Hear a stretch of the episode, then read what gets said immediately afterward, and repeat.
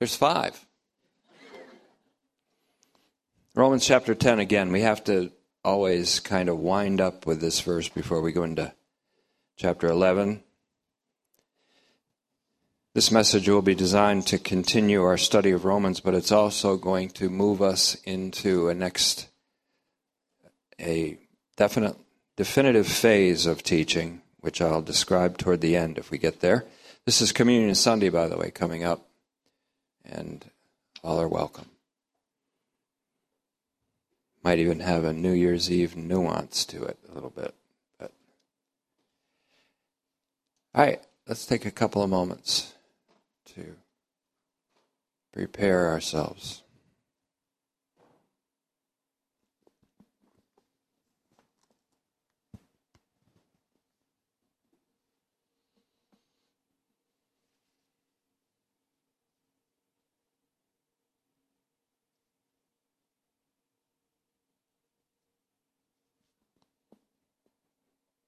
Father, beyond just studying the written word, we pray that the light of the knowledge of the glory of God that shines in the face of Jesus will shine in our hearts tonight, in the hearts of all who hear this message, and shine out from our hearts in a life and a livingness that manifests our Messiah.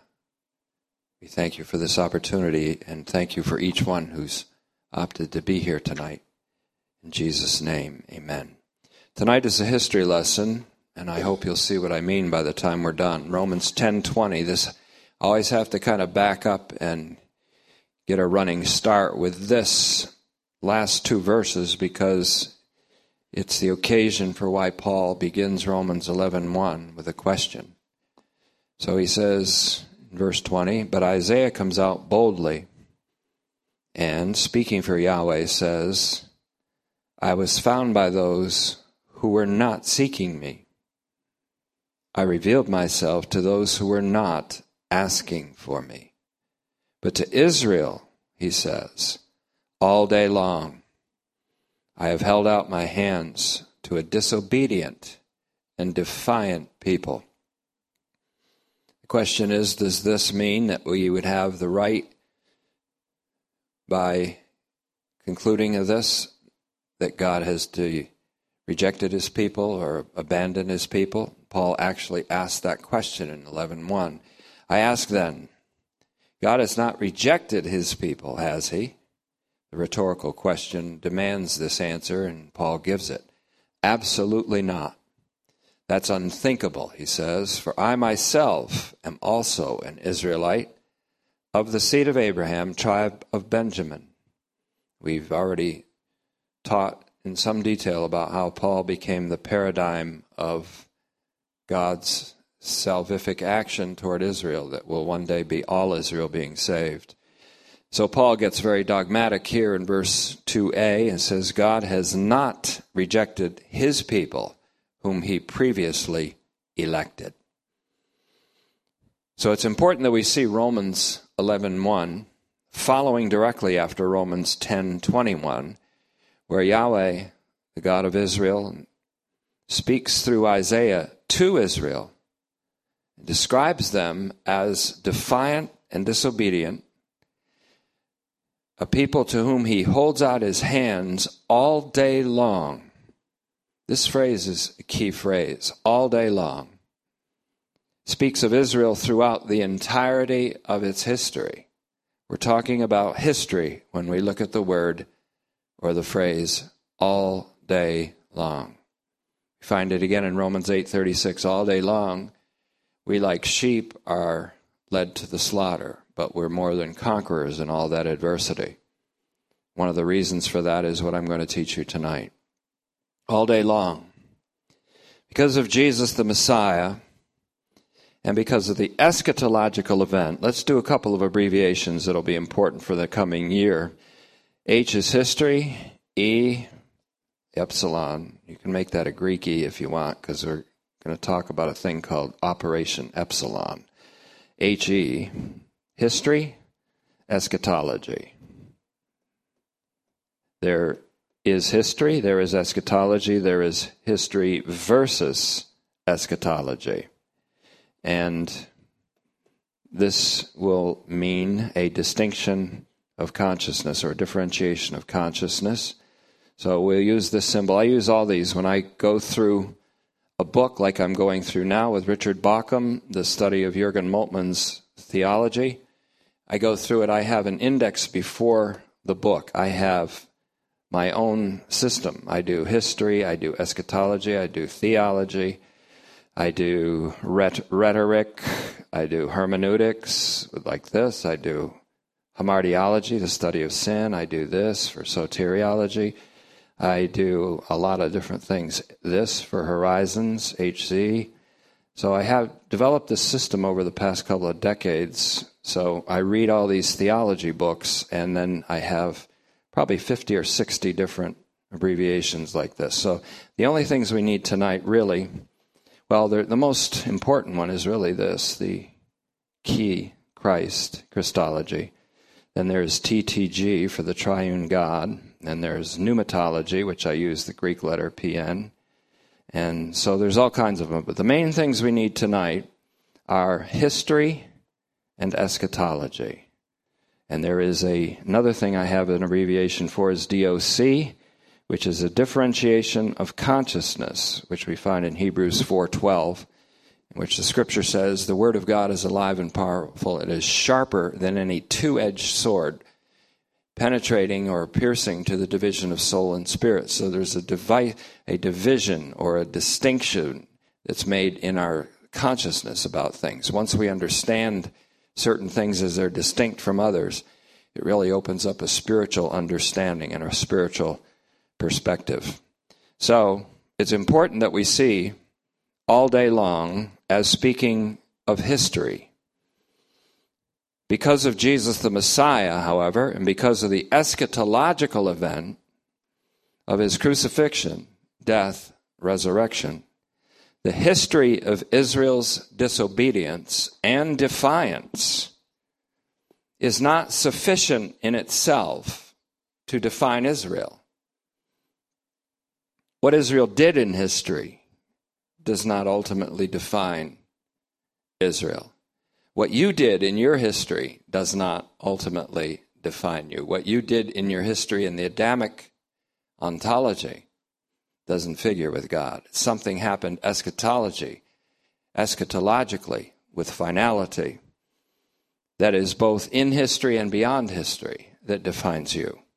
And that's where we're going, as we're always aiming toward Romans 11:32. God consigned, historically speaking, he consigned all Jews and all Gentiles, all humanity, in disobedience and defiance, we could say, that he might have mercy on all. The eschatology that God shows is the mercy that he showed in the eschatological moment called the cross and the Christ event.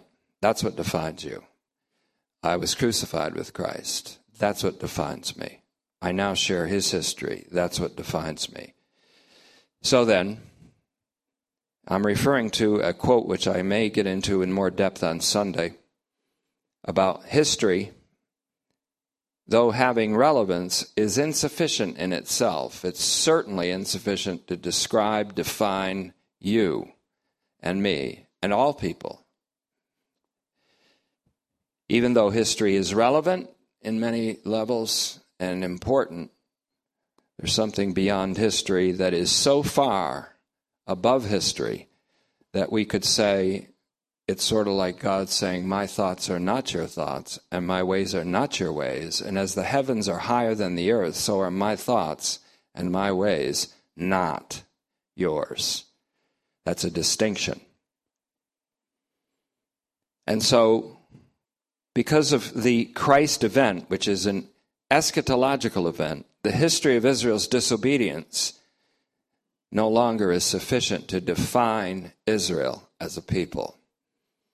So God has chosen not to define his people Israel after their history and their performance in history, their human performance in history under defiance and disobedience. But he's chosen rather to define his people after the eschatological event of the saving, atoning death of their Messiah and the resurrection of this same Jesus from the dead. So as we have learned, history has relevance in many ways, but history itself is related to time, which is a creation, part of created reality. Time is part of created reality. And because God redeems and reconciles all of created reality, he redeems time. He redeems history from its downward trends. Jesus Christ's incarnation, death, burial, and resurrection happened within the course of history as events within history. But it is that which occurred eschatologically and soteriologically, savingly, in that event.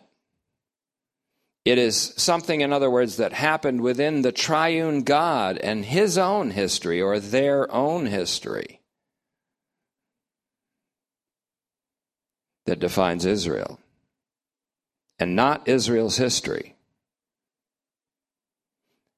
The cross as a historical event is more than an historical event, because there is the intersection of time with eternity, and of God's history with the history of mankind. In the man Christ Jesus, the only mediator between God and man, is the intersection of the history of God and the history of man.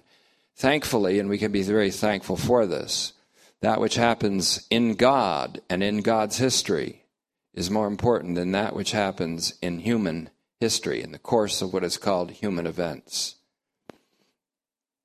which is really all that our— if you want to compare the Constitution or the Declaration of Independence and all the rest of those wonderful documents that undergird America's freedom, you can't compare them with the Word of God, because our founders did not have this eschatological perspective, only the best kind of historical perspective. We're talking about a different thing here, and what's needed today. So it's what occurred eschatologically and soteriologically in that event, a radically Christ-centered event that occurred within the triune God, that defines Israel and not Israel's history. If Israel's history was defined, and if their history defined Israel as a defiant and disobedient people, then perhaps God would have the right to abandon them. But that's not the way God views Israel. And in the famous speech of Stephen in Acts 7, where he goes into a radical rant against the leaders of Jerusalem, he fittingly summarized this history of Israel in the main. Now we're talking about Israel as a people in the main, the descendants of Abraham hereditarily, and members of tribes like Benjamin or Gad or Dan or Asher and Judah, a real people, cultural people, historical people. He takes on these leaders just before he was thrown out of the city and stoned to death. And those who executed him first, says the scripture, laid their outer garments down at the feet of a young man named Saul, who became, of course, and who is the same as Paul, Acts 7:58. But consider Stephen's summation in Acts 7. Are you listening, Stephen? Yes, you are. He said in verse 51, I'm going by the Holman Christian Standard Bible so that you don't think that I'm enhancing anything here, but he says, "You stiff-necked people with uncircumcised hearts and ears, you are always resisting the Holy Spirit. As your forefathers did, so do you." That reminds me of all day long. Your history is defined by a resistance of the Holy Spirit. Verse 52, "Which of the prophets did your fathers not persecute?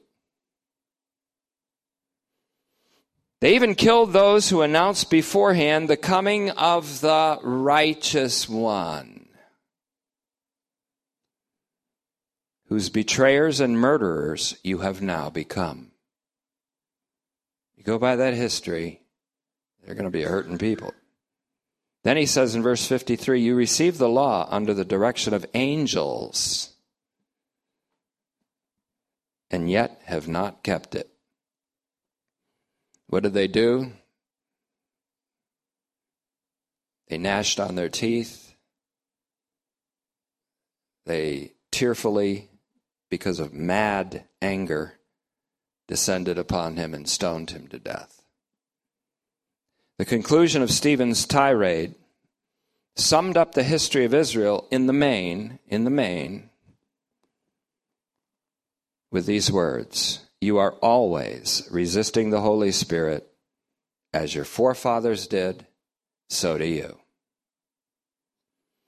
But the history, which ultimately involved not only the killing of those who announced the coming of the righteous one, but also their insistence that the righteous one himself be crucified.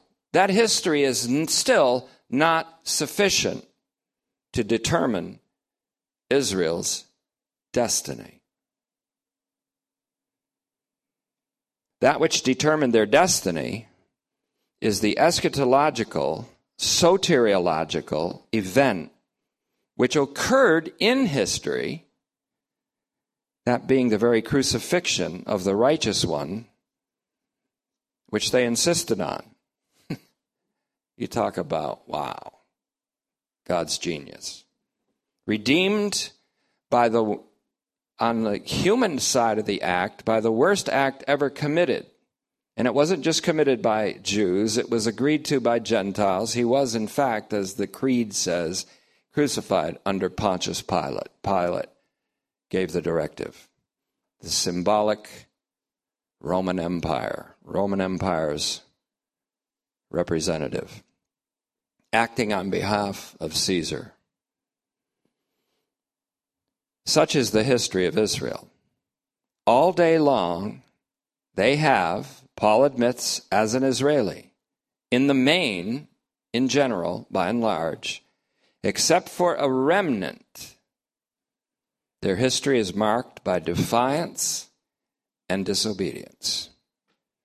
But their destiny is not determined by their disobedience, but by God, who imprisoned all Jews as well as all Gentiles in a historical category called disobedience, in order that he could have eschatological mercy on them all. On them, including we, us all. Though the very event which they insisted upon in their defiance of God and rejection of his Messiah was the very event by which God showed them mercy.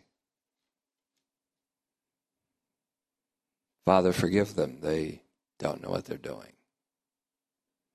They're authoring their own salvation.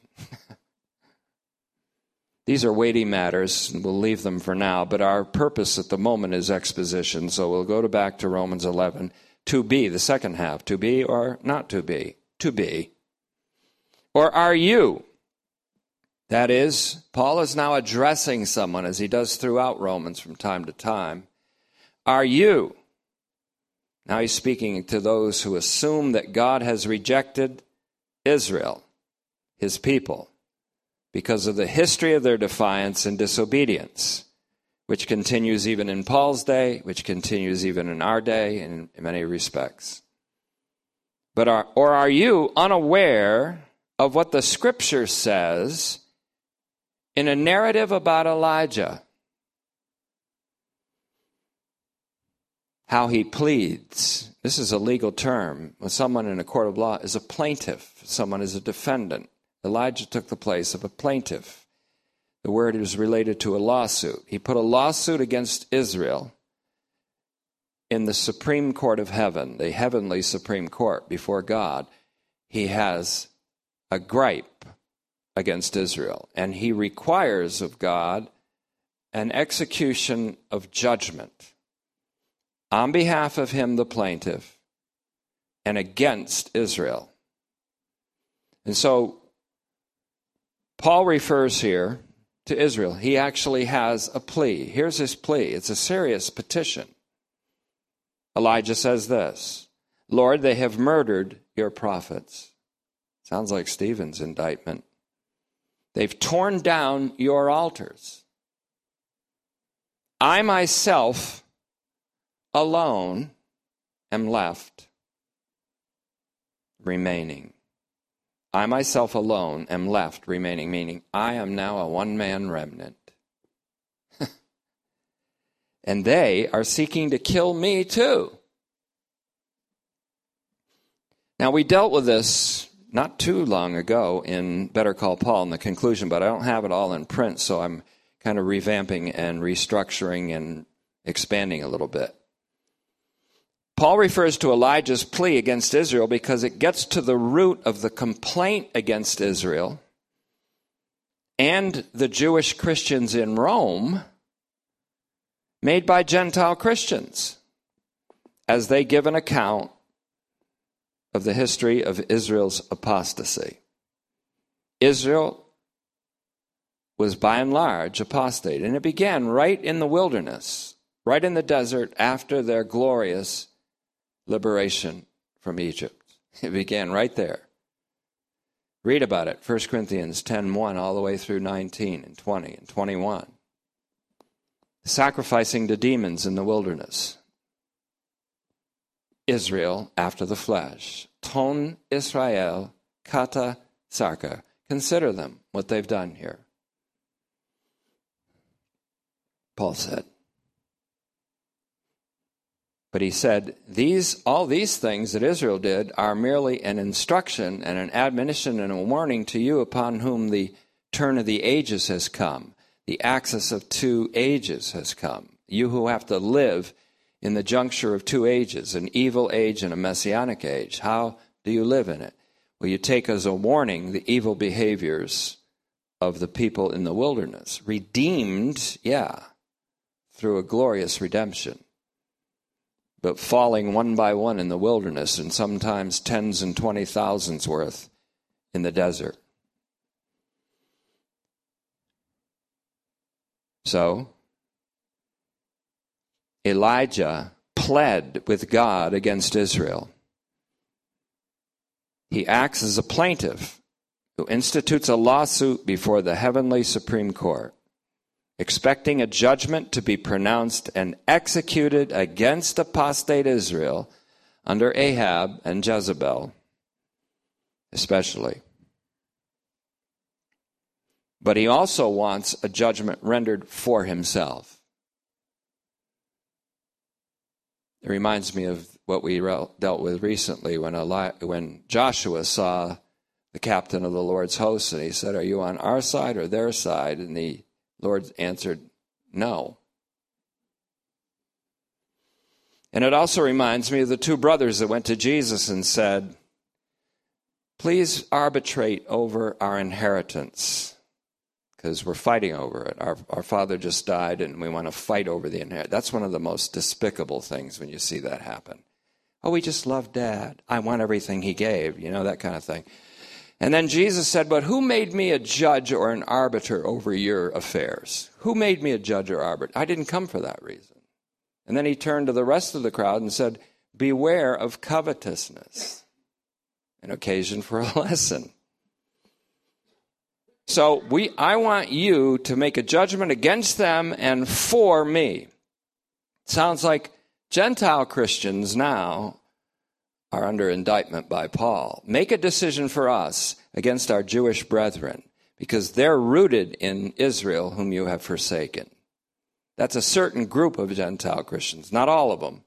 And then he's already hammered some of the Jewish Christians, finishing with Romans 10:21. Now he turns, he's a brilliant orator here. He's got a tremendous thing in which he deals with both biases. And so Paul also reveals the self-centeredness of Elijah as he makes that plea. I alone.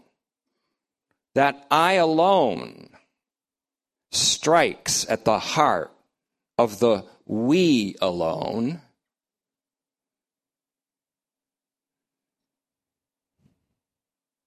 Of the opposing groups in Rome, and perhaps every denomination and sect of so-called Christendom that really has a denomination, because at the bottom line, it's all about we alone. We alone got it. Beware of that elitist arrogance, as Tetelestai Phalanx as well. More people understand what I've been teaching you than you imagine across this world right now. Amazing. It's amazing. The Holy Spirit's doing this. It's not we alone. You might feel that way at a Christmas dinner, but it isn't we alone. I alone am left remaining, meaning I alone am the remnant. This strikes right at the heart of the opposing groups in Rome, one of which Paul Minear, in his excellent book called The Obedience of Faith, characterized as, quote, the weak in faith. They were called the weak.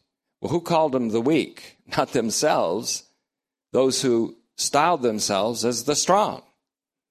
And that was largely the Gentile group of Christians and a Jewish group too, partly Jewish but mostly Gentile, who said, we don't need those scrupulous rules that these guys follow, especially with regard to diet, food and drink, and calendar holy days of obligation. That's for the weak. They're weak, but they're, after all, they're rooted in a people that God has forsaken, aren't they? And on the other hand, you have the Jewish Christians that look at these pagan people that came in with no ceremony and no ritual circumcision. And they said, well, these people, how dare they? They need to be scrupulous like we are, according to Moses' law. And so there was this double bias going on. There were five groups in Rome. There was also a group of Christians that were truly strong and didn't adhere to a lot of those scruples any longer, because you really don't have to. But they didn't judge people who still did, because they understood it as a matter of conscience that only God can deal with. And Paul was among the strong. He was a Jewish Christian, but was also identified very strongly with the Gentiles, because he no longer had to keep certain holy days, and he no longer had to go by the kosher laws. In fact, he lambasted Peter for relapsing into that in Antioch. We're going to read about maybe if we get to Galatians, if. And so the strong, mostly Gentiles, who call themselves strong because they didn't have to maintain the traditions that many of their weak Jewish brethren did and had to keep with regard to food and drink and calendrical days of obligation, days on the calendar that they marked as special. The two opposing factions weren't the whole of the saints in Rome, however. And again, this book was very helpful to me. It's a very short one, but very helpful.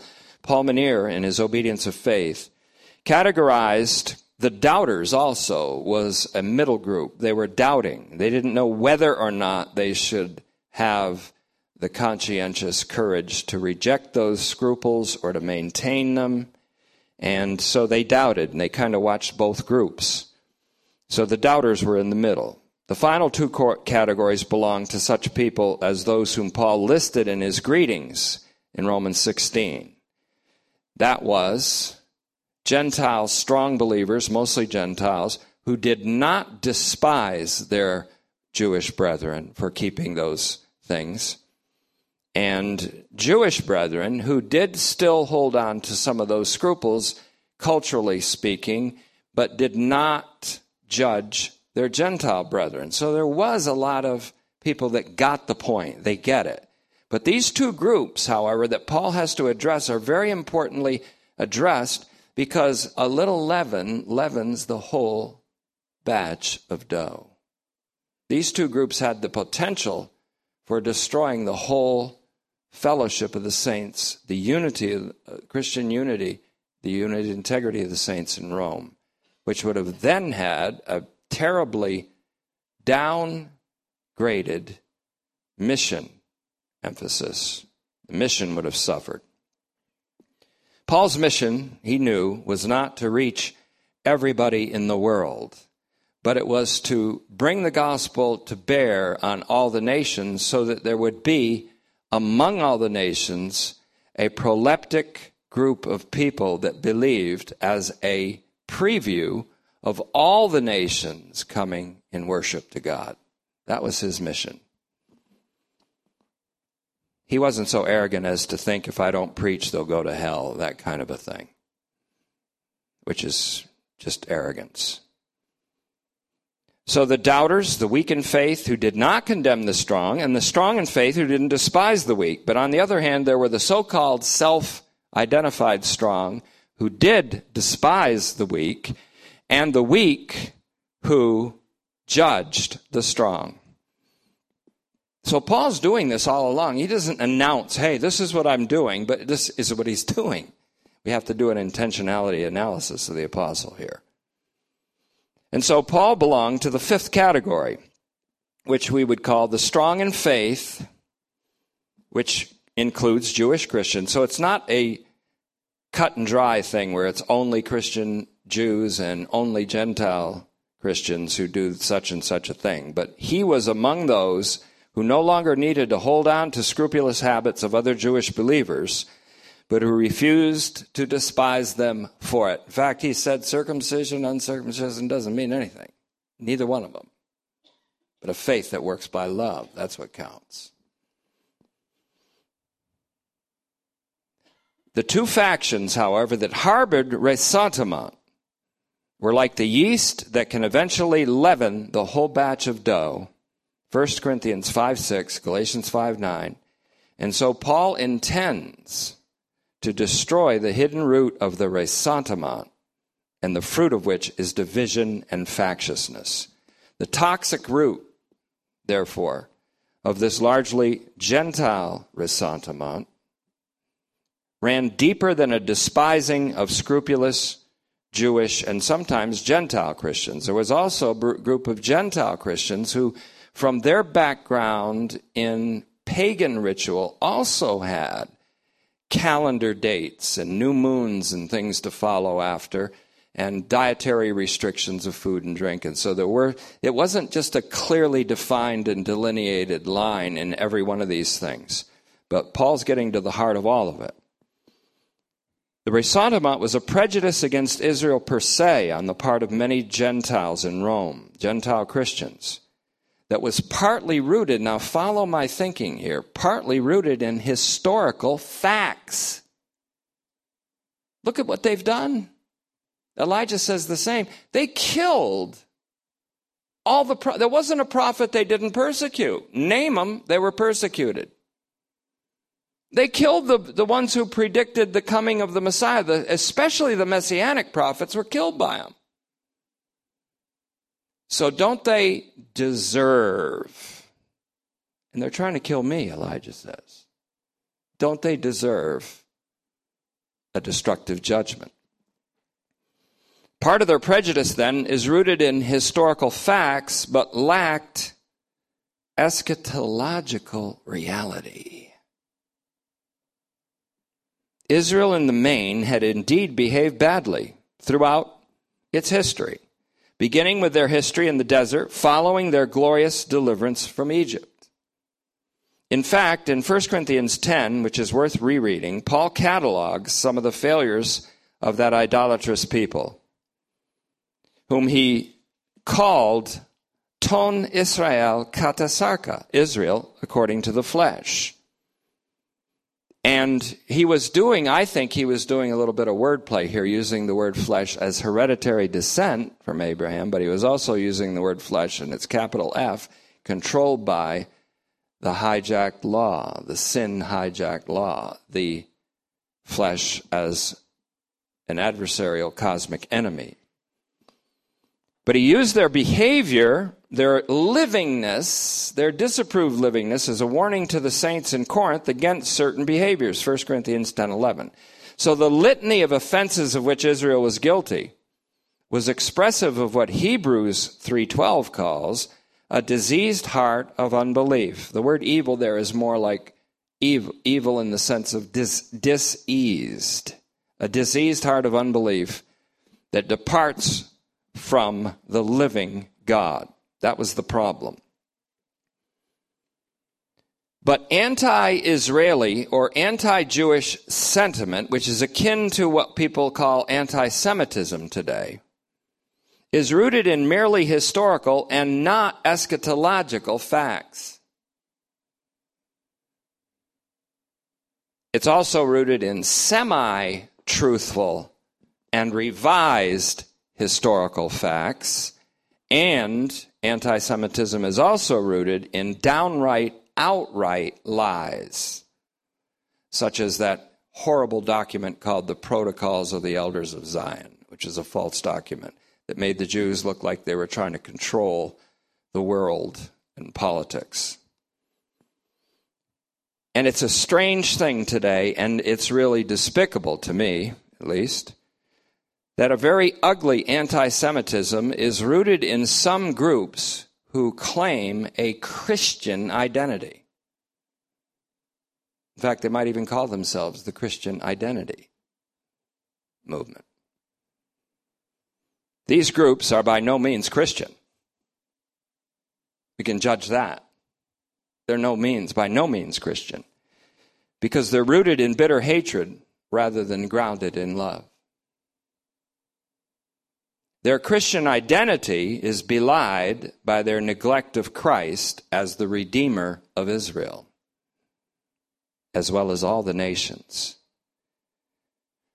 What is needed today is a theology with an eschatological viewpoint that judges on the basis of what eschatologically occurred. God was in Christ reconciling the world to himself. The love of Christ now controls me, Paul said, because I have come to judge or determine that if one died for all, then all died. We could say it's not nice to talk about dead people. We all died.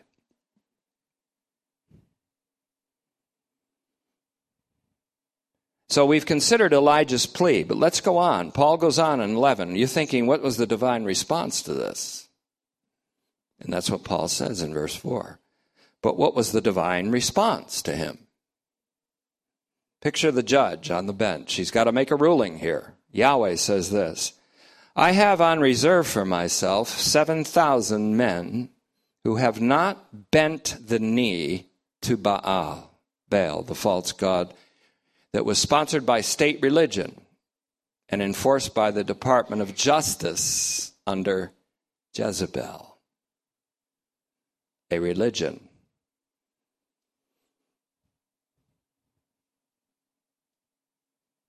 Eschatologically, every knee will bow to Jesus Christ. Historically, many knees bow to Baal.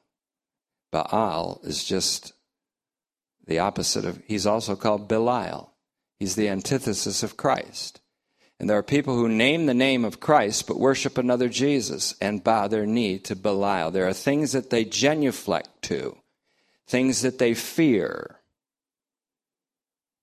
things that they place their confidence in, which are not Christ and not God. So, I've referred more than once to Karl Barth's insight on these 7,000 reservists. I think it bears repetition here as well as an expansion of his quote. And again, I like to read theologians not just to take what they say completely, but to engage in a critical, realistic engagement with them. Say, wow. Like when I think of Moltmann, I think, man, there's 95% all right.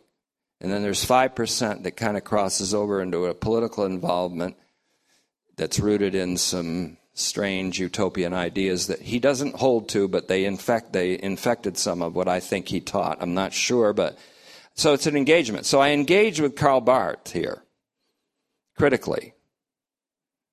And I think it bears repetition to quote what he says, because this will prove significant to where we're going from here in 2019. I see where we're going. Don't worry about that. I see where we're going. But don't place confidence in that. Put your confidence in God. But he says in his Romans, the epistle, I think it's called the Epistle of Paul to the Romans, his commentary. Listen carefully to what he says. The answer to God to Elijah, the answer of God to Elijah, does not mean that there are a number of men who know God, but that there is no limit to the number of those who are known by him. It does not mean that there are just 7,000 men upon whom God has mercy. It means that his mercy is infinite. It's kind of like when a mother says, I told you 50,000 times. Means I told you infinitely enough. It does not mean that there, and then he goes on to say this, it does not mean, I didn't quote this the last times I quoted it, it does not mean that there exists a calculable number of men who are at peace within themselves. It means that the oneness of God triumphs over the whole questionableness of the history of the church. I would amend and expand this quote for two purposes. There's reason why I would both amend and expand this while leaving it as an excellent quote over and by and large. First, I would amend the quote to apply specifically to what he calls the questionableness of the history of the church and say, the question of the history of Israel, which is triumphed over by the oneness of God. Listen up, Israel. The Lord our God is one. He's not divided. He's not divided within himself. The oneness of God means that, for one thing, God is love, and he can't not love. God is merciful, and he can't not show mercy. So, because of that, all the human acts that go into the events and incidents of history are triumphed over by what God does in Christ and in the Holy Spirit.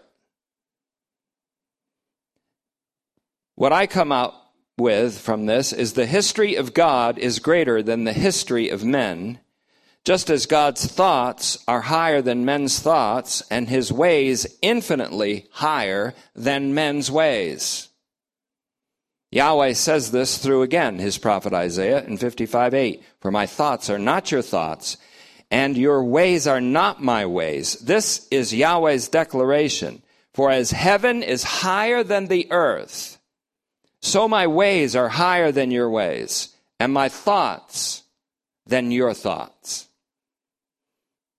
We may be very grateful for this, because what happens in our history is trumped, to use a playing card analogy, by God's history in Christ. What happens in our history is triumphed over by God's history in Christ and in the Spirit. Infinitely more significant, therefore, than the fact that we are a part of human history is the reality that we are now a part of Jesus Christ's history. For we have been crucified with him. We were buried with him. We were raised together with him.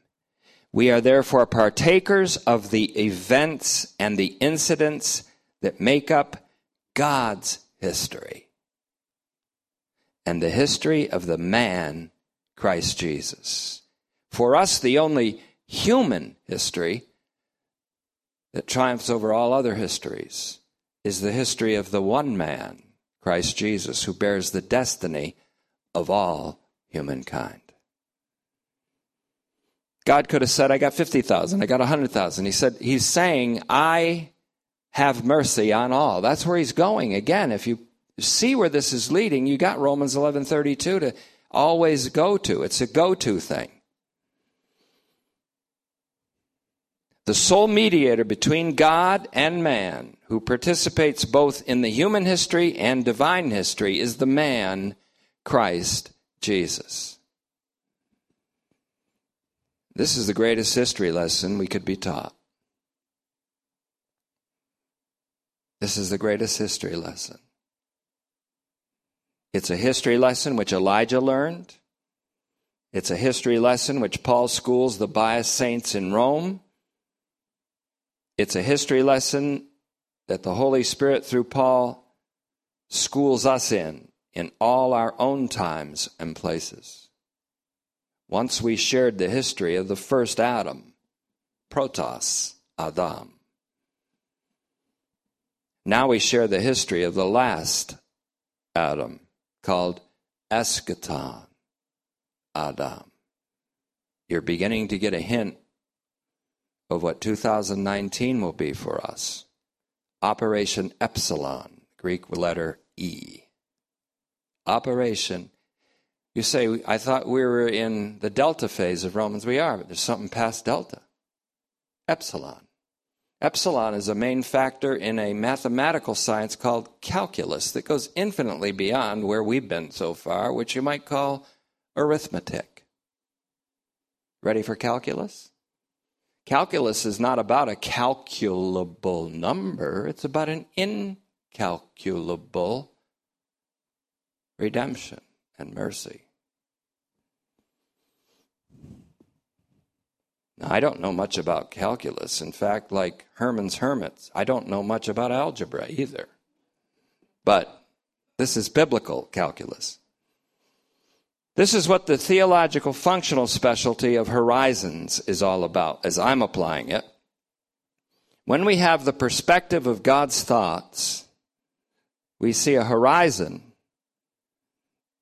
in which not a calculable number of people and a percentage of creation are saved, but an incalculable number and 100% of created reality in all of its times is reconciled, rectified, redeemed, and transfigured. It's not a matter of a doctrine against another doctrine. It's a matter of a place to view from heaven's thoughts versus another place to view, which is the thoughts of men. You can take the same doctrine and agree on the doctrine, but one has a historical perspective and another an eschatological perspective. I wouldn't dare to bring a charge against any of you or anyone in the world or anyone in history in all of its times to God on the basis of historical facts only, now that I know the eschatological fact that God was in Christ reconciling the world to himself, not charging their trespasses to them. See what I'm saying? I think you see what happens is it's something happens in you that conversion would be a silly word to describe it because it's so far beyond what we consider is a conversion. It's a transformation comes close. Transfiguration may be even better. It's a transfigured viewpoint. And he says, my thoughts are not your thoughts, like the heavens above versus the earth below. So we're talking about a thought that has a perspective and a horizon that it views from the heavenly perspective, which is the perspective of God in Christ. God's oneness is the oneness of his Trinitarian love, his Trinitarian, passionate, philanthropic love, in which there was no division in God, in the intention to save all of created reality and redeem it and transfigure it. And so when we have the perspective of God's thoughts, we see a horizon in which not a calculable number of people and a percentage of creation are saved, but rather an incalculable number, infinite number, unlimited number, and 100% of humanity and creation in all of their times being reconciled, rectified, redeemed, and transfigured or glorified. So in conclusion, let's do this. This will be, wow. Conclusion. The word for bend the knee, again, I've alluded to this in the beginning of the message, or halfway through maybe. This word is campo, K-A-M-P-T-O, campto, really. Looks like this in the Greek. It'll be our Greek word study for the night. Campto, K-A-M-P-T-O, which would be our English transliteration. Campto, accent here. Campto. That word that's used there for bending the knee to Baal, or Baal as he's called, Belial, the antithesis of Christ, is the same word deployed in Romans 14:11. Also Philippians 2:10, both rooted in Isaiah 45:23 in the Septuagint. Speaking of the universal genuflection, or the universal bending of the knee at the name of Jesus, the opposite of Baal, which is in turn accompanied by the universal, Holy Spirit-inspired, praise-filled acknowledgement that Jesus is Lord. Every knee without exception will bend, every tongue without exception will worshipfully and praisefully acknowledge that there is but one true God, and that Yeshua, Jesus, is the Lord. The Lord is Jesus. So the word campto used here for the bowing of the knee of Baal can be an historical reality, but the eschatological reality at the end of history is the bending of every knee and the pledging of every tongue of allegiance to Jesus Christ, the Lord.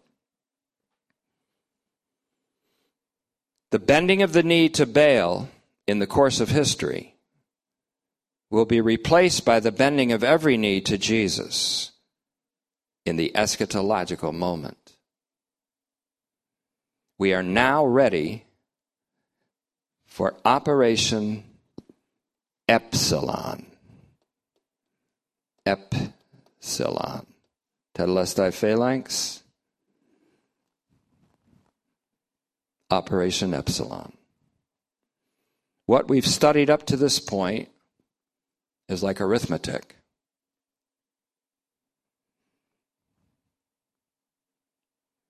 Where we're going is calculus.